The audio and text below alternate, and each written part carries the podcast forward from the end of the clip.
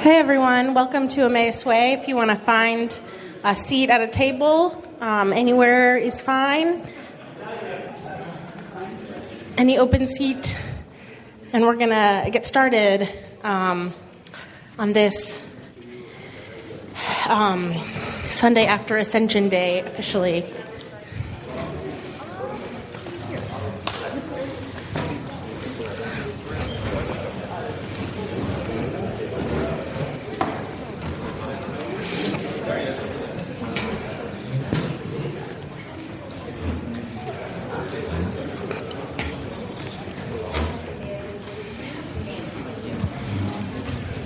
If you're just coming in and you want, if you want to find a seat and uh, get settled, we'll get started here pretty soon. Unlike our kind of normal potlucks at Emmaus Way, we will not leave you hanging looking at food for most of the service. You'll actually get to eat pretty soon here um, after I stop talking. Um, welcome to Emmaus Way. My name's Amy, and I'm one of our pastors here. Um, this is a kind of one of our non-musical nights, kind of unconventional night, but I'm super excited because we're going to get a chance to hear from all of our missional partnerships tonight, um, get to hear what's going on and um, some updates, um, so I'm really looking forward to that. Um, if you are new to Emmaus Way or want to get more involved, um, there are several ways you can do that. There, we have several home groups that meet throughout the week that actually look a lot like this, uh, a lot of people gathering around a meal, um, sharing life, things like that. Um, we also have a pub group that meets on Thursday nights, um, and you can contact uh, Dan Rhodes about that if you want to get on that, um, that email list as well. Um, before we start tonight, I wanted to say a few things. I apologize tonight if you expected when you walked in that you were going to get a carnation or, you know, have to stand up if you're a mom. Um, kind of proudly, we do Mother's Day and kind of all of those different holidays kind of different at Emmaus Way.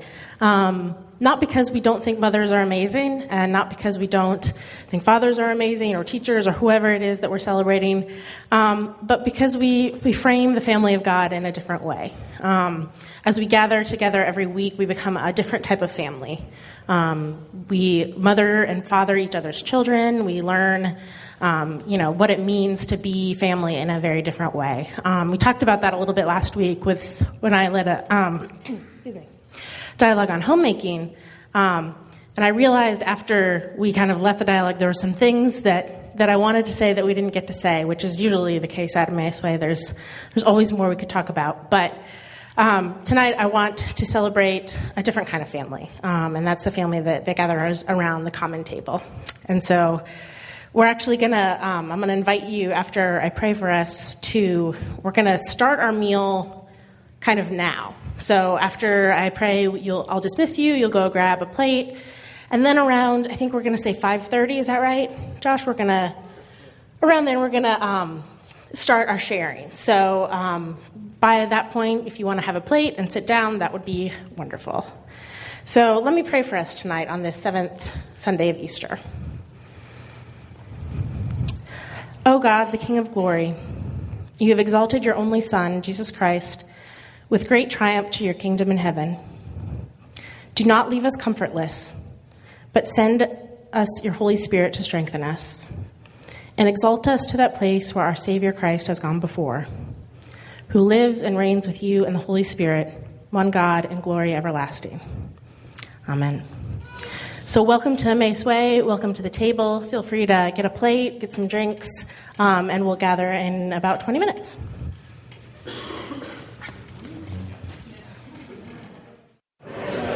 Hey everybody. Please continue eating and um, getting food and all those things. As most of you know, most of you are vet, uh, Emmaus Way veterans. We are very casual here in terms of uh, our movements and what we're doing. And we see movement and social encounters as a significant part of uh, kind of living out the kingdom of God. But tonight, um, one of the things besides kind of a, a Eucharistic feast uh, this evening, one of the things that we wanted to do is take a night. Uh, and by the way, uh, I should say this before I do that. Um, Uh, I had to run out real fast. How, how many, did we have anybody that graduated like this weekend? I know we had oh, Sir Travis Green, who we're going to be talking about. Like, We're actually going to be ordaining Travis next week uh, weekend in the service. You guys know to be ordained at Emmaus Way, you have to be able to do either one miracle before ordination or during the gathering. So we look forward to that, Travis. Uh, or, uh, we we know you got it in you, bud. But uh, uh, exactly. That's right. Jim Thomas is requesting wine. Uh, that's uh, that's perfect. That's actually, you know, it's biblical. Uh, you know, we, we'll take that. But we're really looking forward to that next week, Travis. And and it's actually, sadly, it's it's uh, it will be Amy and Travis's farewell. Amy's been our uh, a pastor here for over three years now, and uh, these guys are are heading to back to Florida. So we'll we'll talk more about that next weekend. Uh, but we're looking forward to that as well. Um, one of the things that was, um, another graduate. Oh, oh, who was the other grad? Jesse and Jeff. Oh, there we go. Nice, nice. Uh, congratulations. I've actually been doing the whole uh, post-semester sick all week, so I'm really pleased that I know my name right now, but uh, congrats, Jesse. Um, oh, nice. Did you get one of the, the hats? Uh, you know, my, my neighbor is the department chair at U N C, I think in linguistics, and he came in with a mortar board, and the very first thing Mimi said is, when PhD comes your way, I want you to have one of the hat things. I think that's kind of school related, but congratulations. Fantastic. Uh, well, we know this weekend, this is a really bad weekend to go into like a Target or uh, just to pop into a restaurant and say, hey, I'm gonna, and it's actually a wonderful weekend just to stay alive driving. I've, I've only had like five U-turns done in front of me at full speed in the last uh, forty-eight hours. It's, it's a wild time here in Durham and, uh, and Chapel Hill. But anyway, one of the things that, that's important to us as a community. I, just one backdrop to this is when Emmaus Way was beginning um, in, in conversation uh, in around two thousand four, two thousand five, one of the things that we, we weren't even sure we wanted to be a church at first, um, but one of the things that um, we uh, wanted to do and struggle with was how could we live missionally in a manner that doing church didn't get in the way of that. And that was Uh, really probably our most original collective imagination is what would it be like to form a community that uh, kind of missional engagement, uh, living kind of a, uh, the gospel as it as it lives in this community. How can we do that? And so we we we spent a lot of time trying to figure out how can we minimize church to the point that that could be a reality. The other thing we wanted to do is we wanted the mission of our community to to be organically expressed. We wanted it to be things that were passions that came out of our community rather than in some way maybe me having an idea and saying, hey, we should do this. Surely there's somebody here that would go and do that, right? Uh, we wanted to do the opposite. We really wanted uh, the idea of uh, things that we were passionate about to be the things that this community does. We say this every week that our community changes as a dialogical community every time someone new comes into this community. They they bring passions, they bring interest, they bring things that uh, that that shape our lives. And so one of the things that we've been doing this year in our worship gatherings is working much harder to profile our missional partnerships, and we have five now, but we want you to hear about them because we never want you to think that these are static relationships or static entities. Uh, these are communities that are changing. Uh, Jim Thomas gave a, a, a quick update a couple uh, weeks ago on Africa Rising, but these are communities that are living, breathing, organic communities like ours as well. And so tonight what we wanted to do is just have an evening around a meal and to hear uh, updates from our missional partnerships. Uh, These are all things that many of us are are deeply engaged in, and our lives are excited about their progress and and, and engaged with them and their frustrations as well. Um, so tonight, I think we're going to start with uh, our friend Yvonne Para, and Dan Rhodes is going to come forward. Yvonne is um, the chief organizer for Durham CAN, which you guys know is uh, uh, Congregations, Associations, and Neighborhoods, and Dan will can give us the backdrop on um, on who CAN is, and then uh, and then we want to hear from Yvonne. Thank you. Double microphones here. I'll give this one back to you. This one hot? Mm-hmm. All right. Um, so this is my friend Yvonne Para, and he is the lead organizer for Durham Can. For those of you that don't know what Durham Can is, um, think about it this way. So a lot of us live our lives kind of in an individualized uh, culture where you're told as a person, hey, you know, things might be rough or they might be great, but the reality for you is you either got to work harder or try to change your own circumstances on your own. Um, and a lot of what gets left out is the way in which our lives are intermingled with one another, the way in which uh, they overlap with one another, about uh, the whole community existence that we live in in this city um, and uh, in the cities in the Triangle area and kind of the way around uh, the area around us. Um, and Yvonne and uh, what community organizing do, does, or what Durham Can does, is Uh, work within the city and within this local area to build community connections, to organize people to come together to work on issues uh, and to work on, uh, we, we don't usually use the, the word problems because that sometimes is way too large, but to work on things that people face in order to create a more just society. Um, and so that's kind of what community organizing does. CAN st- stands for Congregations, Associations, and Neighborhoods, and it's a group of, uh, of people who are organized and bringing themselves together to kind of work on a lot of the issues that our community faces, whether those be education, uh, living wage, um, transportation, uh, zoning laws, different things like that, to try to kind of uh, take what we see as the gospel, the way in which God desires the world to be, and to find ways of working together to chase that, uh, to, to say, hey, the way that things are is not the way that they're supposed to be, and working together, can we not Uh, find a way to, to form and to create and to work with uh, one another to create a more just society. So Yvonne agreed to come and is going to talk a little bit, kind of uh, filling us in on uh, on who CAN is and some of the things that they've done in the past and also kind of the current work that's going on. So I think maybe starting off would be great to hear. CAN's been around for a little while, uh, and what are some of the things that uh, we've worked on in the past uh, and accomplished? Good afternoon. Um, Yvonne Parra, as he said. Um, I'm from the deep south, from Colombia, so I have a, a, a heavy accent, and uh, so bear with me as, as, as I give you this information. Uh, Durham Can has been in existence for about thirteen years.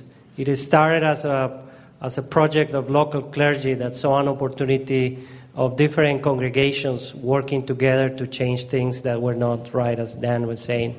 And uh, it's been a very successful uh, twelve, thirteen years of community organizing together. CAN brings together people that often don't relate to one another because they're different communities that we live in. So uh, whether uh, the place where people worship or where they live or the color of the skin or their political views, CAN try to bring together all those groups. And in, in the last thirteen years, we have been successful in, uh, uh, I'm going to give some of the highlights. Uh, living wages, it's something that has been very important to our organization. And we have been able to persuade the city, the county, the schools, and Duke University to pay living wages to more than four thousand workers in this in this community by utilizing the power of people coming together and presenting a proposal to decision makers. Congregations uh, have also worked on education. We uh, uh, audited the conditions of all the buildings in the public school system. Each congregation took a couple of buildings, and we presented about two thousand items in this repair to the school superintendent and the school board, and uh, to our satisfaction, those items have been uh, repaired and replaced. One interesting story is that before we were having a meeting with about four hundred people at one of the schools, where the principal begged us to please have the meeting there because uh, it was so hot inside the gym that the children would have to go do the physical education class outside because it was cooler. And uh, the day of the meeting, again, with close to four hundred people and the entire school board, we walk into the school and we realized that there was a new, uh, brand new air conditioning system that they just had installed because four hundred people were coming to that meeting. So that's the power of bringing people together to uh, change those those type of conditions. We have walked through neighborhoods, documented uh, items in this repair. brought uh, about eighteen hundred items in this repair to the city manager, and uh, got about ninety-five percent of the items back uh, in a report that they gave at a later, later assembly. One of the um, issues that make us more proud, and I'll stop, we have a list of, of things uh, that we have been able to accomplish, but uh, we were able to convince uh, Duke Health System to work with the uh, county of Durham, with the county commissioners, to create a project for uh, low-income indigent care. So uh, most people that don't have insurance either go to the emergency room or they go to Lincoln Health Center, but if they need a specialty care, they're unable to get any any kind of uh, additional services because they, they cannot afford it.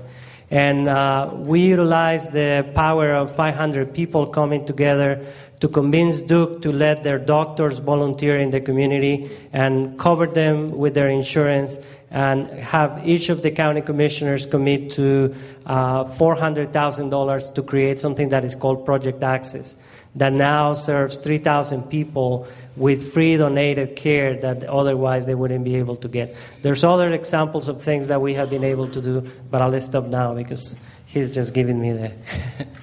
No, no, no. That's, I mean, I think one of the things that I really love about C A N, I mean, there are many things that I love about C A N, but uh, one of the things that I really love about C A N is that a lot of times I think there are, when we think of politics, we typically think uh, low information voter, you watch a couple commercials, you go to the polls, and you check a box, and that's kind of what your duty as a kind of voting citizen is. Uh, and the problem with that is that, that that's you don't learn anything that way. And not only do you not learn anything, but also the one thing that's uh, that's remarkable that C A N does, I think, is it avoids the type of cynicism and just uh, kind of uh, fear and and uh, kind of hopelessness that that culture creates. And the one thing that I love about C A N, about the work of doing it, I'll frame it theologically for you, uh, is that it is an act of hopefulness, that God is at work in our community already, and that as working together with people, that, that God allows us to participate in what God is, is doing in our community. So uh, it's an act really of hopefulness that avoids the type of kind of uh, just cynical, kind of depressive pol- political action that you normally think of when you think of politics.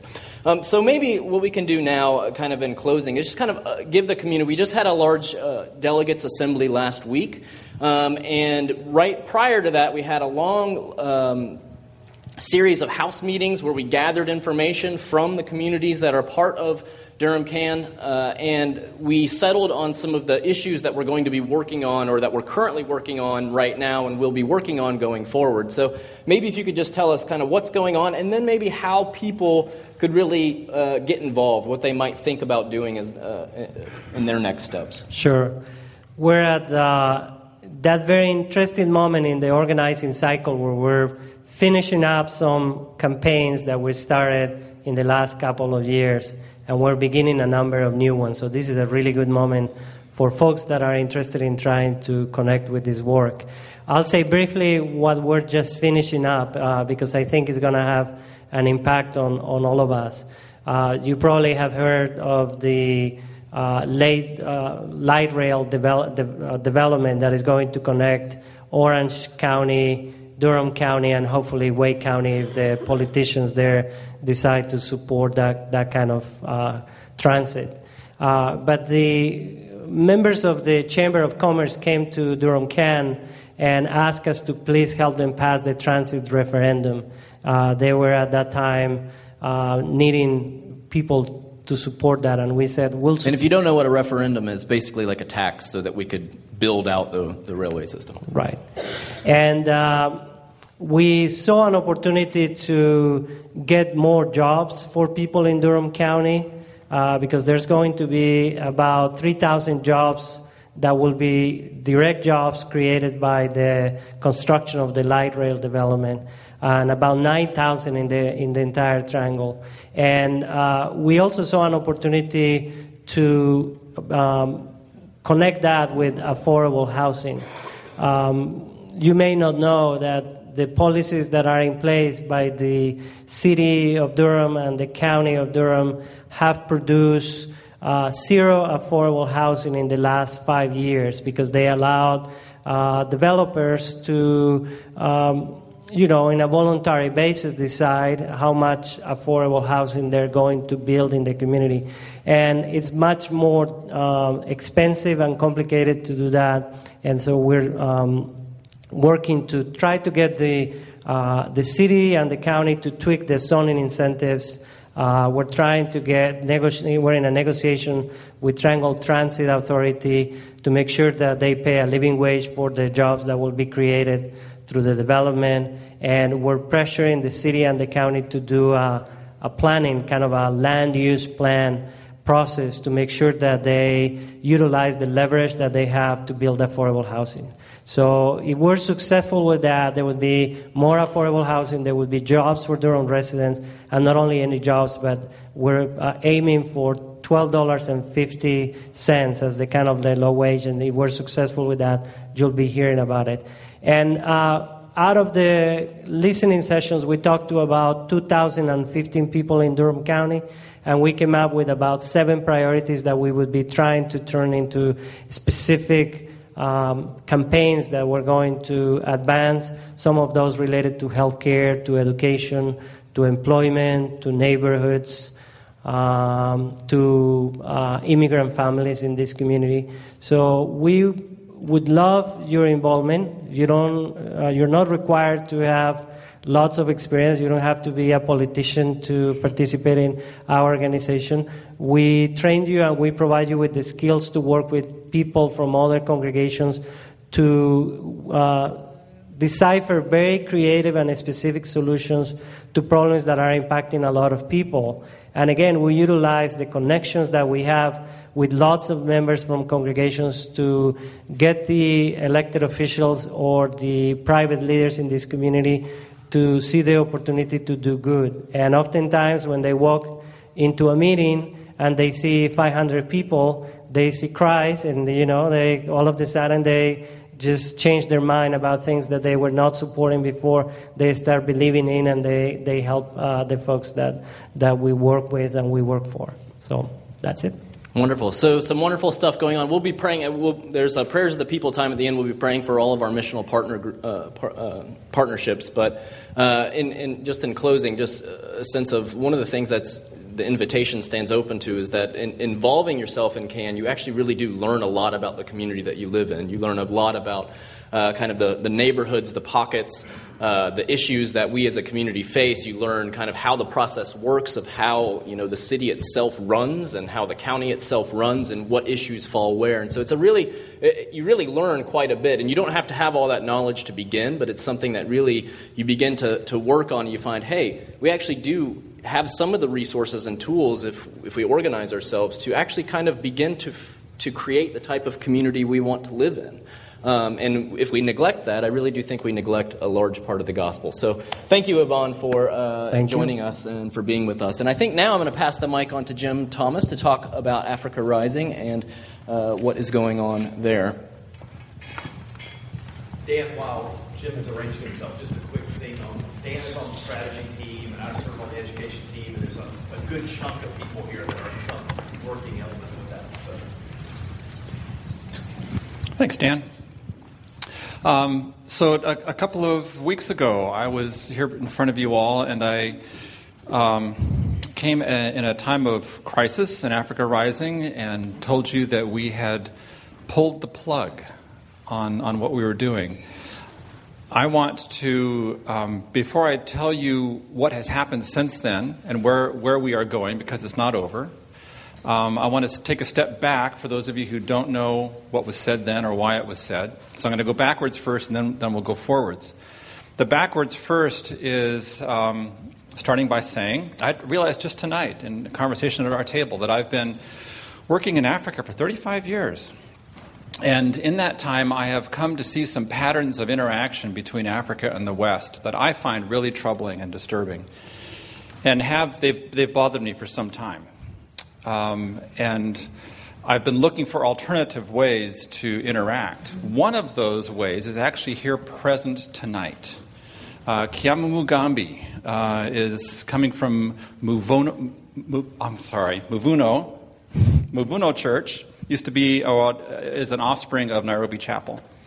And um, Kiama uh, when I was um, at the Bible Church, and the pastor of the Bible Church is here tonight, Jay Thomas over there in the in the checkered shirt um, uh, is here tonight. When I was at the Bible Church, um, invite I invited Kiama to come to the church for a year, and we spent a year of Fridays, about sometimes two, three hours every Friday. Kiama and I were talking about African Western partnerships and how they could be different. Some years after that, um, I began Africa Rising as an attempt to do something different, uh, to, to create a new way of, of Westerners interacting with Africans. And um, the thing that I was reacting against was the um, the way that the West typically gets involved in much of Africa is to come with answers, to come with technology, to say this is the way things are going to be done. And and then they also come with money. And so the Africans begin to look to others for answers and for money, and not looking to themselves for, for how they can grow and, and their, their own solutions.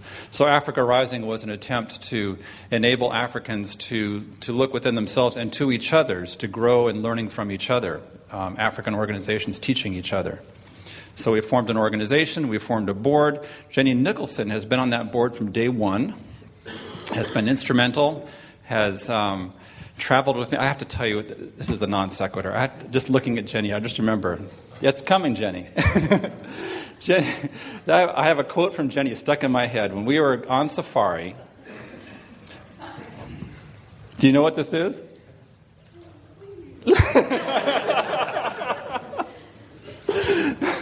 We were walking through a, as a, it was a big hotel, but it was outside. And there was a fence, tall fence, think uh, think um, uh, Jurassic Park. Uh, so there's this tall fence around us, and there were lions roaring outside. And Jenny stopped, and and she said in her Elmer Fudd voice, she said, "Very scary." and and and it was. I mean, if you didn't know that fence was there. Um, So, Africa Rising was an attempt to, to find African-run organizations and network them together.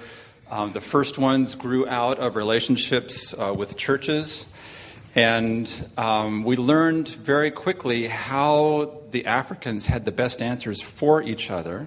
One example was when um, one of the organizations was way up north in Uganda. These were girls that had been captured by the Lord's Resistance Army, had been held for years as sex slaves, had come back with children.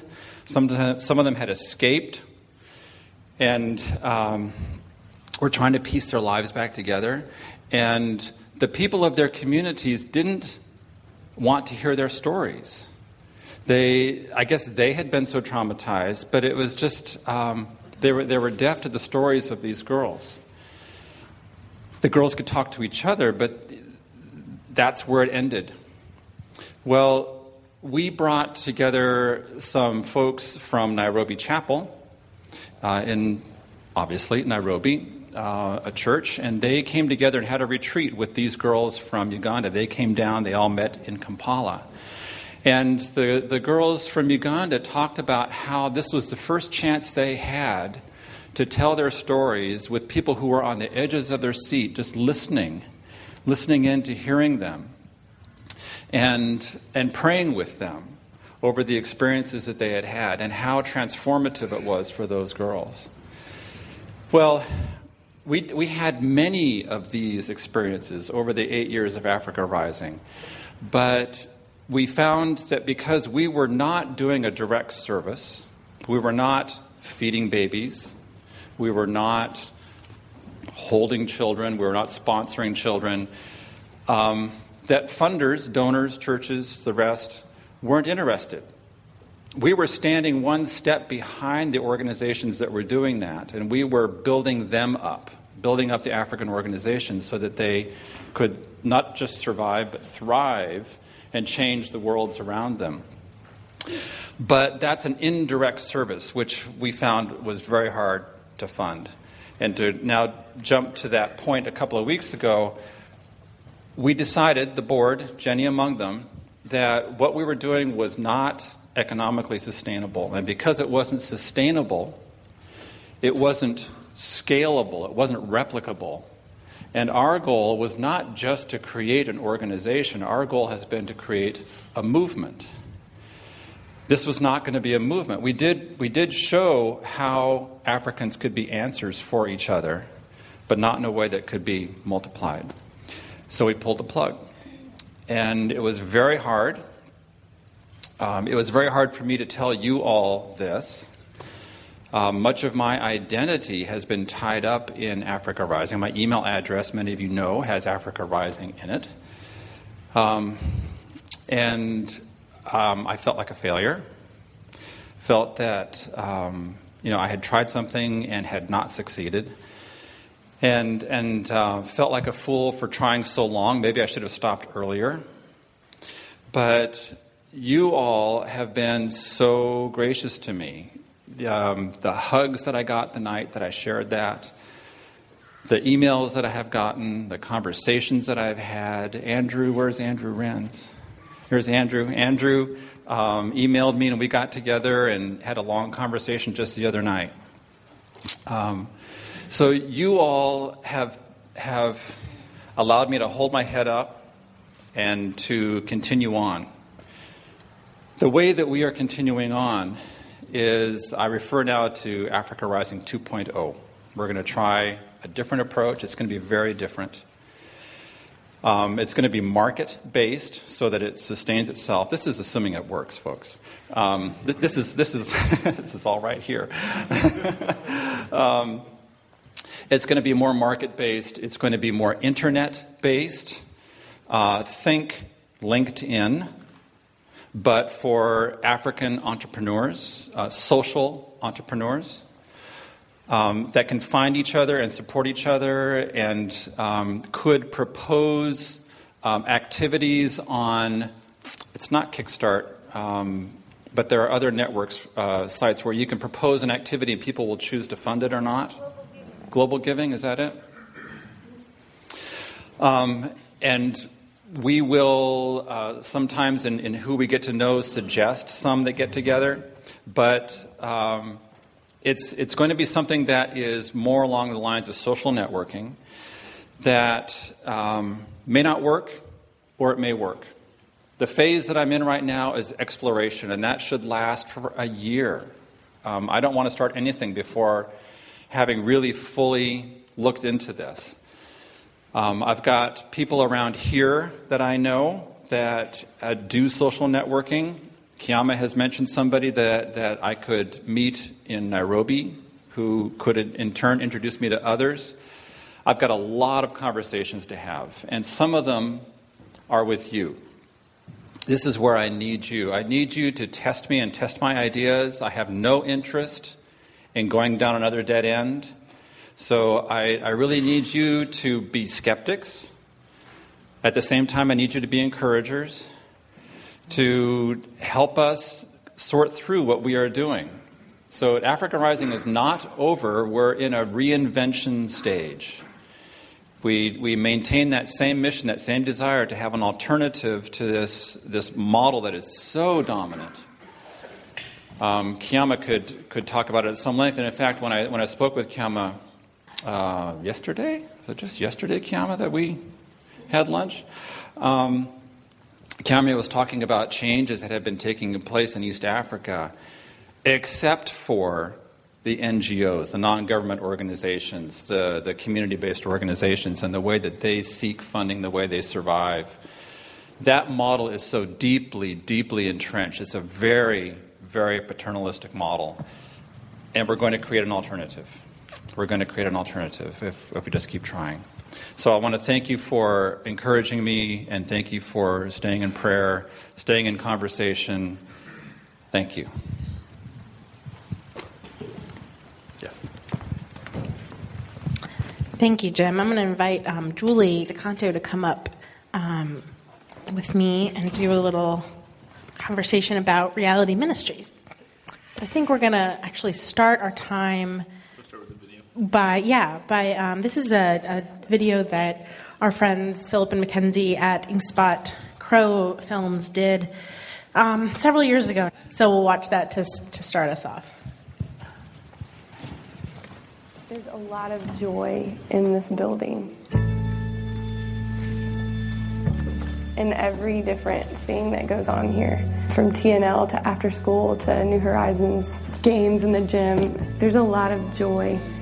I would say that Reality Ministries is really driven by the theological belief that everyone belongs to God.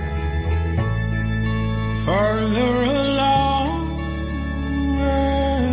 That's why we have the big banner down in the big room that says, "I am for you." Because we want every single person that walks into the Reality Center to know that God is saying, "I am for you. I am not against you. You're not on the outside looking in. You belong." So cheer up, my brothers, live in the sunshine, we'll understand this all by and by, tempted and tried. Why the name Reality Ministries? Some people think it's because it's a way that we show love and care for those who are dealing with the harsh and brutal realities of life. That's not actually the reason I called it Reality Ministries, because in a way that caters to an understanding of reality that I think is a little bit backwards. I think that reality, ultimately speaking, is beautiful. It's not harsh. It's not brutal. Deep down, underneath everything that is, I believe, is reality with a capital R. We want people to know that the deepest reality of life is the kingdom of God, and the way we discover that is through Jesus Christ, who is, in my mind, reality personified. Yeah, you can be yourself. You don't have to hide away. Some of my favorite things are like the homework room. It's um, where you go, the tutors help you with your homework, and when I come here, the tutors, they explain it well to me, to the point of where I can understand it more. All right. Farther along the way, know all of my farther along the way, understand why. This is what Reality offers, a space that is holy, a space that is that honors people, and a space that opens up possibilities for family and growth and learning. They can open up and they can be themselves more, and they have room to ask questions, and they have room to just share life with people in ways that they wouldn't otherwise.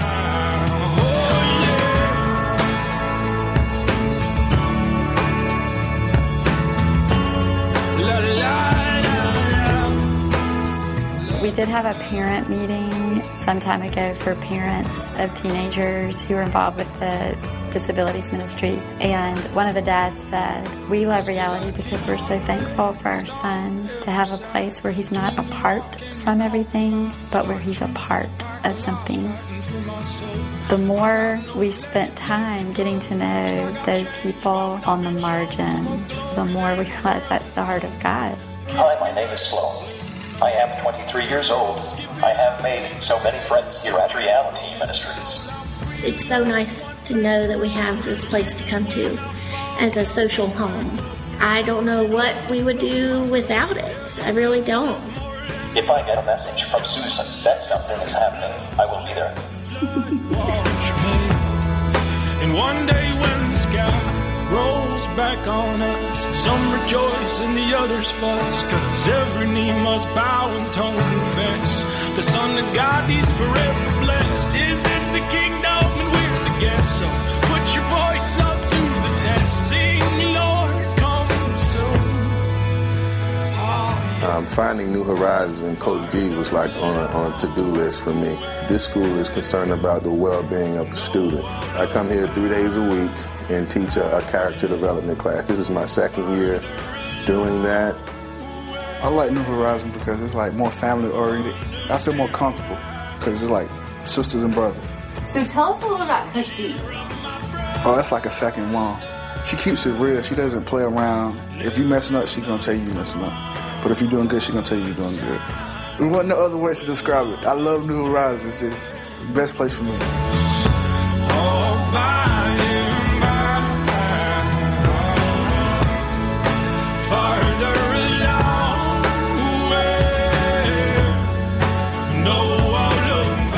just getting started.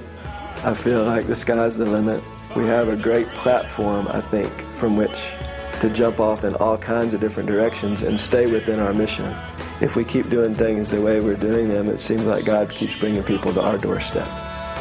Being a part of Reality, it's just shown me that the heart of God is, I am for you, no matter what. That God is for us, not in spite of those things, but right in the middle of it. And that's where He lives.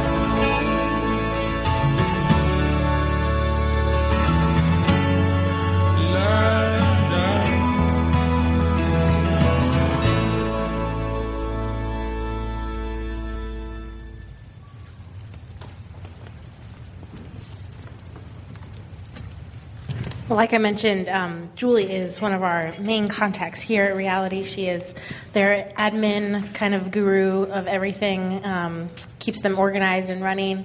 Um, and this video was shot about two... It was it was two years two ago. Two years yeah, ago. It was for a fundraiser we did in two thousand eleven. But what's interesting, I told Amy when she was like, can we show the video? I was thinking...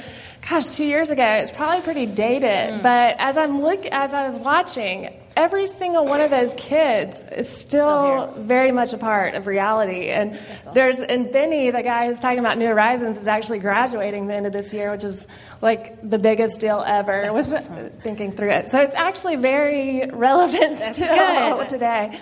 So well, it yeah, seems like. Some changes, but... Right. Still. It seems like the type of place where the spirit kind of remains the same, even if maybe the programs are changing on a yearly basis or things like that, but kind of the spirit of what Reality represents and um, kind of their goal. Like I think Jeff said in the video, we can do, you know, all these different things, um, and, and people keep showing up at our doorstep. So um, I was going to... That's a good segue. I was going to ask you, so... Give us an update. How are things at Reality changing from what we yeah, might have seen in the video? Um, the big change that we're going through right now is um, July first, the school, New Horizons, is actually moving out of this building and this space, and they're going to be their own nonprofit, and they're going to be a school that's K through twelve. So instead of just being a high school, kind of right now the school has this, um, like, this is your last chance to graduate type of mentality, but now we're trying to get kids from kindergarten and give them opportunity, you know, for their whole their whole life instead of their high school years. So, so the big change is that New Horizons will be moving on their own, and we are, you know, sending them off with a lot of hope and joy. It's not this, you know, negative transition by any means. It's more of they're growing. This will be great for them. This will be great for us. We'll have more space, and we'll be able to kind of grow. Um, you know, like I said, the kids, or they're not kids, the participants that come here never leave. They they live here, and they graduate high school, and then they become an adult, a part of our program. And, you know, we just...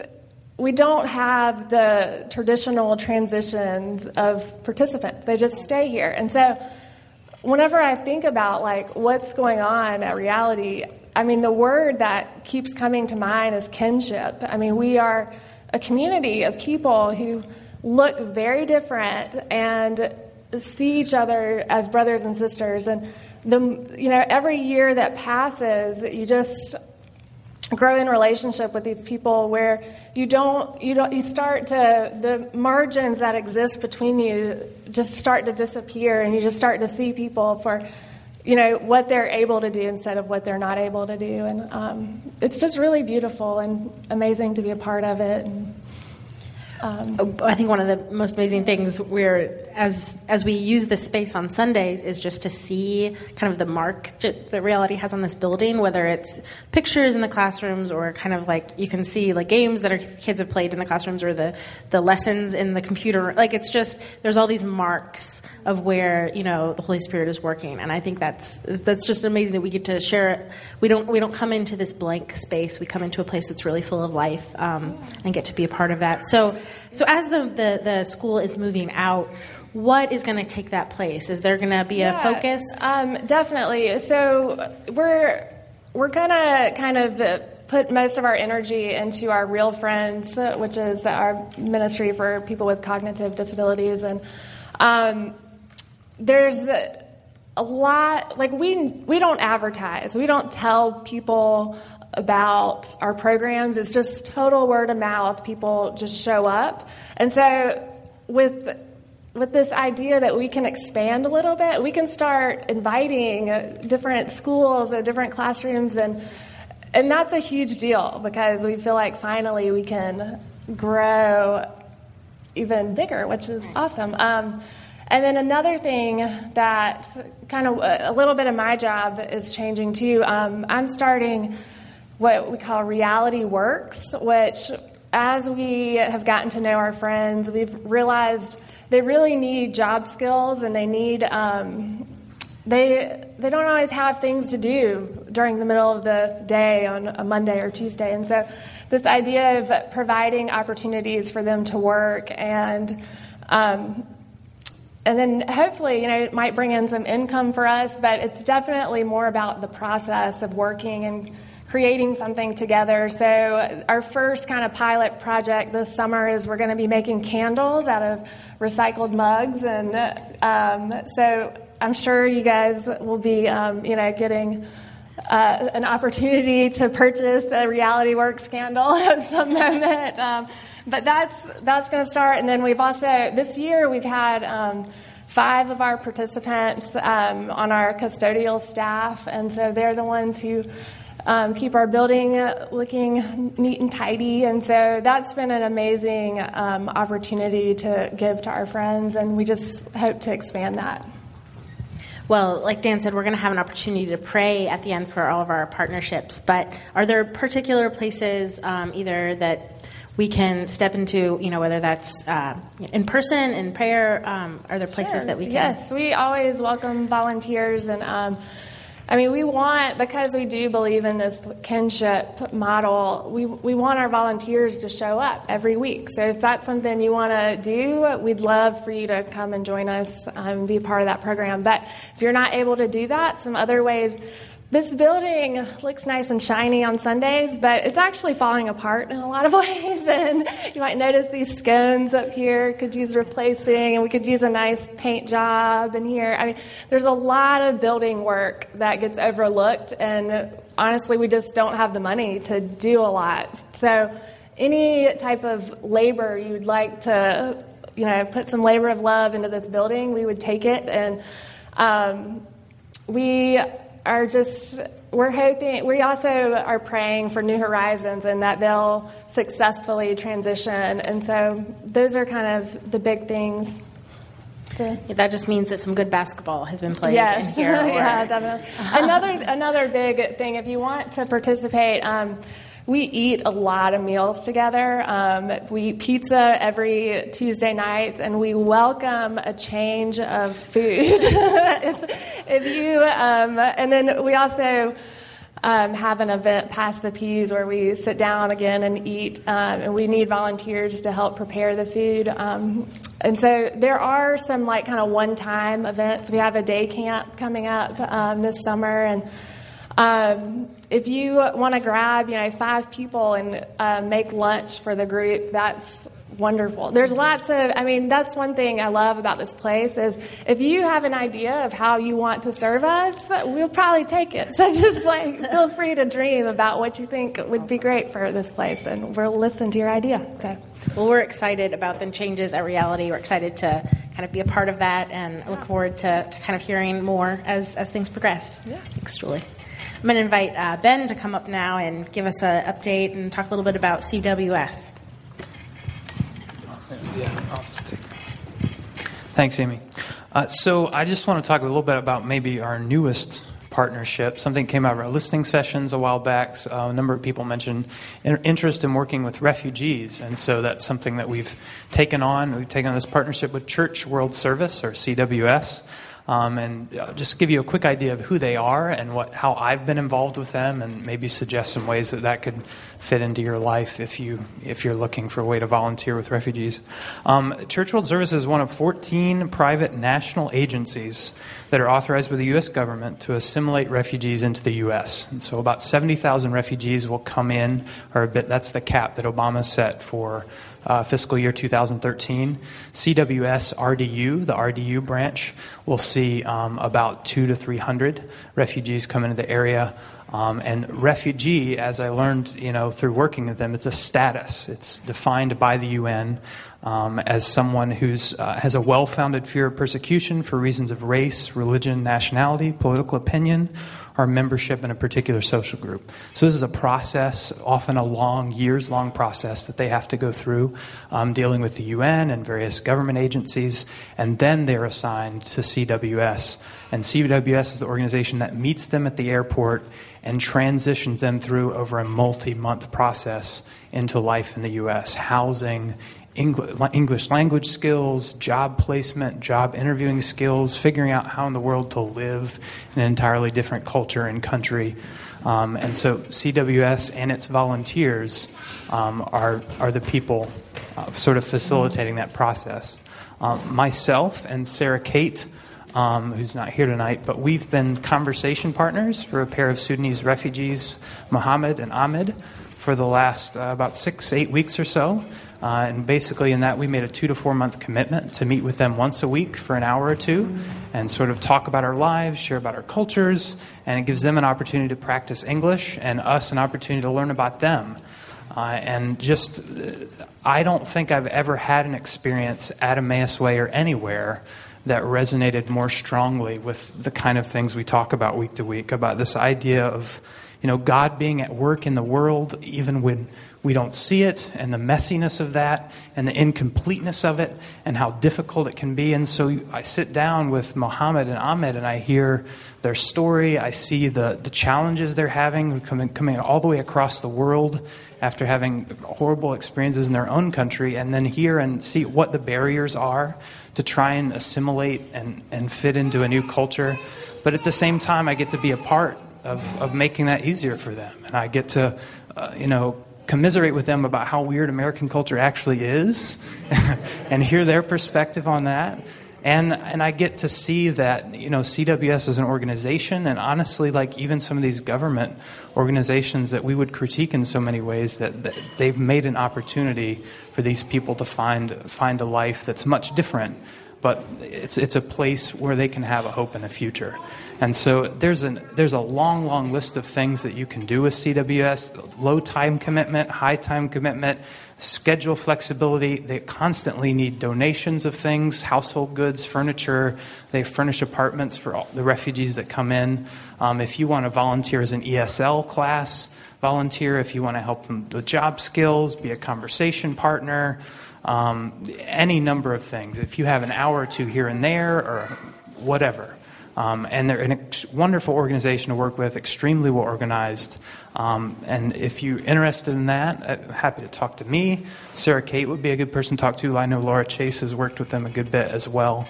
And we'd be happy to sort of share our experience and um, point you to their volunteer coordinator and get you get you set up that way. All right, so uh, I want to talk Uh, about our sort of final missional partnership for the evening, um, and that's Antioch Builds Community, or A B C. Um, so this is a ministry that's sort of based at Antioch Baptist Church here in Durham, and one of the primary things that they do is a lot of work with people coming uh, out of incarceration and sort of re-transitioning into uh, uh, life in, in uh, society. And Uh, one of the tremendous sort of joys and benefits of our work with A B C has been our opportunity to build a relationship with uh, Mister Kenneth Askew. So, Kenneth, if you want to come on up here. Um, I just want to introduce Kenneth to those of you who have not had the opportunity to work with him in the past. Uh, Kenneth is the reason why all of these chairs are set up and all the tables are set up and the sound equipment gets hauled out and all of these types of things are uh, things that we're so grateful uh, for Kenneth um, that he, he does for us each week. Uh, it's really wonderful work, and he's uh, a joy to work with each week. So uh, we appreciate that. Kenneth, if you just you can come over and sit down. Um, I, I would love for you just to tell us a little bit about yourself, sort of uh, how you came to Durham, uh, how you got hooked up with A B C, maybe how you got hooked up with Emmaus Way, and uh, give us a little bit of your, your story. Let me take this out of here. Okay. I was born in New York. Um, my mother moved to North Carolina. I came down here, went to school and everything. My grandmother was here. Um, I say by the time I got around about sixteen, I had to get out of school. I got seven brothers and one sister. I was the oldest, so I did all the cooking, all the cleaning. You know, my family's kind of poor. And uh, I took care of them real good and everything. And I was out of school so long till I just started working. I didn't go back. I said four years ago, I was working at Rotterdam Airport. I got a job in Labor Ready. They sent me to Rotterdam Airport. And um, I worked there for about three months. And the manager said, "Kid, if you're a good worker." I said, he said, "You got anything else to do?" I said, "No." He said, "Well, I'm going to hire you permanent." I said, "Well, thank you, Jesus. Because I needed a job like anybody else." So I got my uniform. I punched the clock. I went to work every day the next nine days. My job was catering for the airlines. I was fixing hot food for Continental, Northwest, Southeastern, all the airlines. And so when I got the job, working in the kitchen, the manager told me, he said, "Kenneth, uh, we love you, we like the way we work," and he hired me, and, and I worked. And so it was funny because they sent other people from the temp services. They had me training them because I've been there a long time, about two years. So he learned me, trained me, and everything, and I worked. Had my own. I got my had my own apartment, paid my bills, worked like everybody else. So um. After that, I got married, met my first wife and everything. And you know, your first marriage, you expect it to be the best you could get. You know, you love your wife and everything. So she had my son the first year. I was happy, proud father, chest stuck out. I got a boy. I was so happy. I raised him up and got with his mother. The second year, I found out I was going to work. I come home, the house won't clean, nothing done. I said, "Where's my wife at? I don't work twelve hours a day. I'm ready to eat." Nothing cooked. Come to find out, she was going to my grandmother's house, left, stayed gone, left that Friday. She didn't come back to Sunday, so I was wondering, where in the world she at? She got a boyfriend, seen another guy. And we ain't been married but a year and a half. So I paid the sister to take care of my boy. He's round about, I'd say about twelve months then, about a year. So I divorced her. Right after divorced her, around the same time, I was with my brother, going back to my mother's house. So him and seven guys was finna go rob some places. And by me being anxious and young, I said, "Can I go with you?" He said, "No, Kenneth, I'm not going to let you go with me. You get shot, I feel guilty." So he messed around. All of them got caught. He got forty years. Everybody else got from fifty years on up to sixty years. So I was proud of him for not letting me go. I wouldn't be here today probably if I didn't, you know, I probably got shot, wouldn't be here. I thank God for that. See, God was with me all the time because I was raised up Baptist. I love the Lord. My grandmother had me in church, everything, you know. Then, after she died, I met a second lady, and I stayed with her thirty years. Best woman I had in my life. The first one died with cancer. The one I just did with thirty years, she died with cancer, too. Both my wife died with cancer. I said, Lord, why is this happening to me? You know, but I guess God got a reason for everything, you know, so I just kept on going. And here I am. I went to church. I met um, Michael Page. I say about four years ago. Went to church. Loved the church. But it was just something about it. I just didn't feel right. Um, I ain't had no job. I work and cut, get raking leaves, making all the money, paying my tithes in church like everybody else. So I goes up to speak to them. By the time I get to them, it's about twenty-five or thirty people around them. I couldn't get to them. I said, why is this happening to me? So one day after church, I went to his office. And I just told him, I said, I just don't feel right at this church. I can't get to you. I can't talk to you. And he knew I was having a problem trying to, at the time, find somewhere to stay. But I happened to go back home to my mother because what he was telling me, it didn't happen. Then I met Wade. Wade along with his church. He said, Kenny, uh, I went to a meeting. He said, I need some help. So I came there. I started helping. I've been here. I love everybody here. I can tell you that. I got a good heart. I love everybody here. And like right now, I have a problem with work. Um, if any of y'all need your lawns cut, paint, anything, I, just get in touch with anybody here, and I will do. I helped one guy here, and um, he was selling his house, and I did so good at work, I thought I was going to work five hours, but I ended up working for twelve hours. I was happy. I was happy about that, because he paid me good, and I'm just asking anybody else to belong to this church, if you have any work. I cooked, too. I cooked at Central Homecoming, North Carolina Central Homecoming, twice. And I cooked all day, and I loved it. They won the game, homecoming, and I love to cook. I love to work outside, so that's all I got to say. As long as your church is here, I'm going to be here. I ain't going nowhere. I love it. I love working around y'all, and I always be around.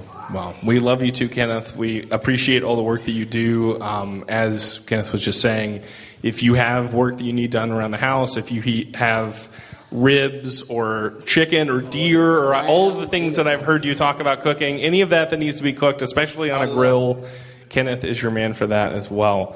So, uh, again, thank you so much for all that you do. And uh the Antioch Baptist Church uh, sort of A B C program is, is one of the ways that we were able to get connected uh, with Kenneth, and there's some information about that um, on the bulletin. I, th- I think now we'd like to pray sort of over all of our partnerships. And Dan, are you going to lead us into that? Thank you.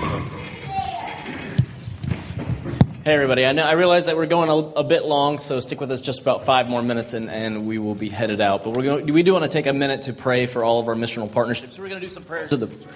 Uh, we were going to do some prayers of the people, but I think we'll hold that for next week. Um, but right now, what I want to give us is a chance to pray. Uh, we'll do that kind of silently, going through each of our missional partnerships, and then we'll conclude with a benediction. So uh, join me now in prayer. Uh, if you would at this time, let's pray for Kenneth, um, uh, for him, for his search for job, uh, and for A B C and our connection with Antioch Builds Community.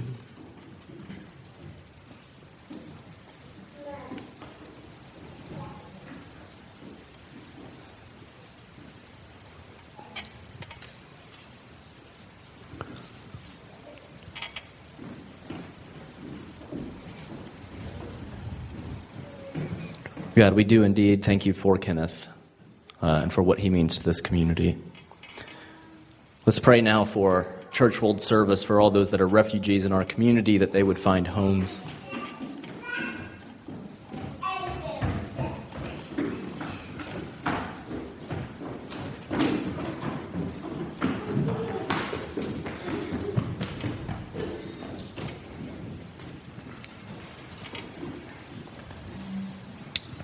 Let us now also pray for Reality Ministries, for the wonderful work that they have going on here, for continued service there.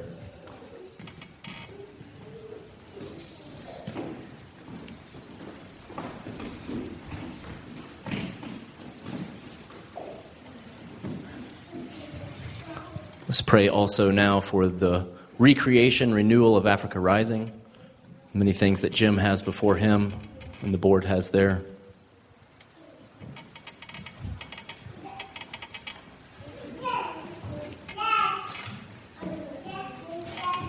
And finally, let us all also pray for uh, Durham C A N, the work that goes on in this community.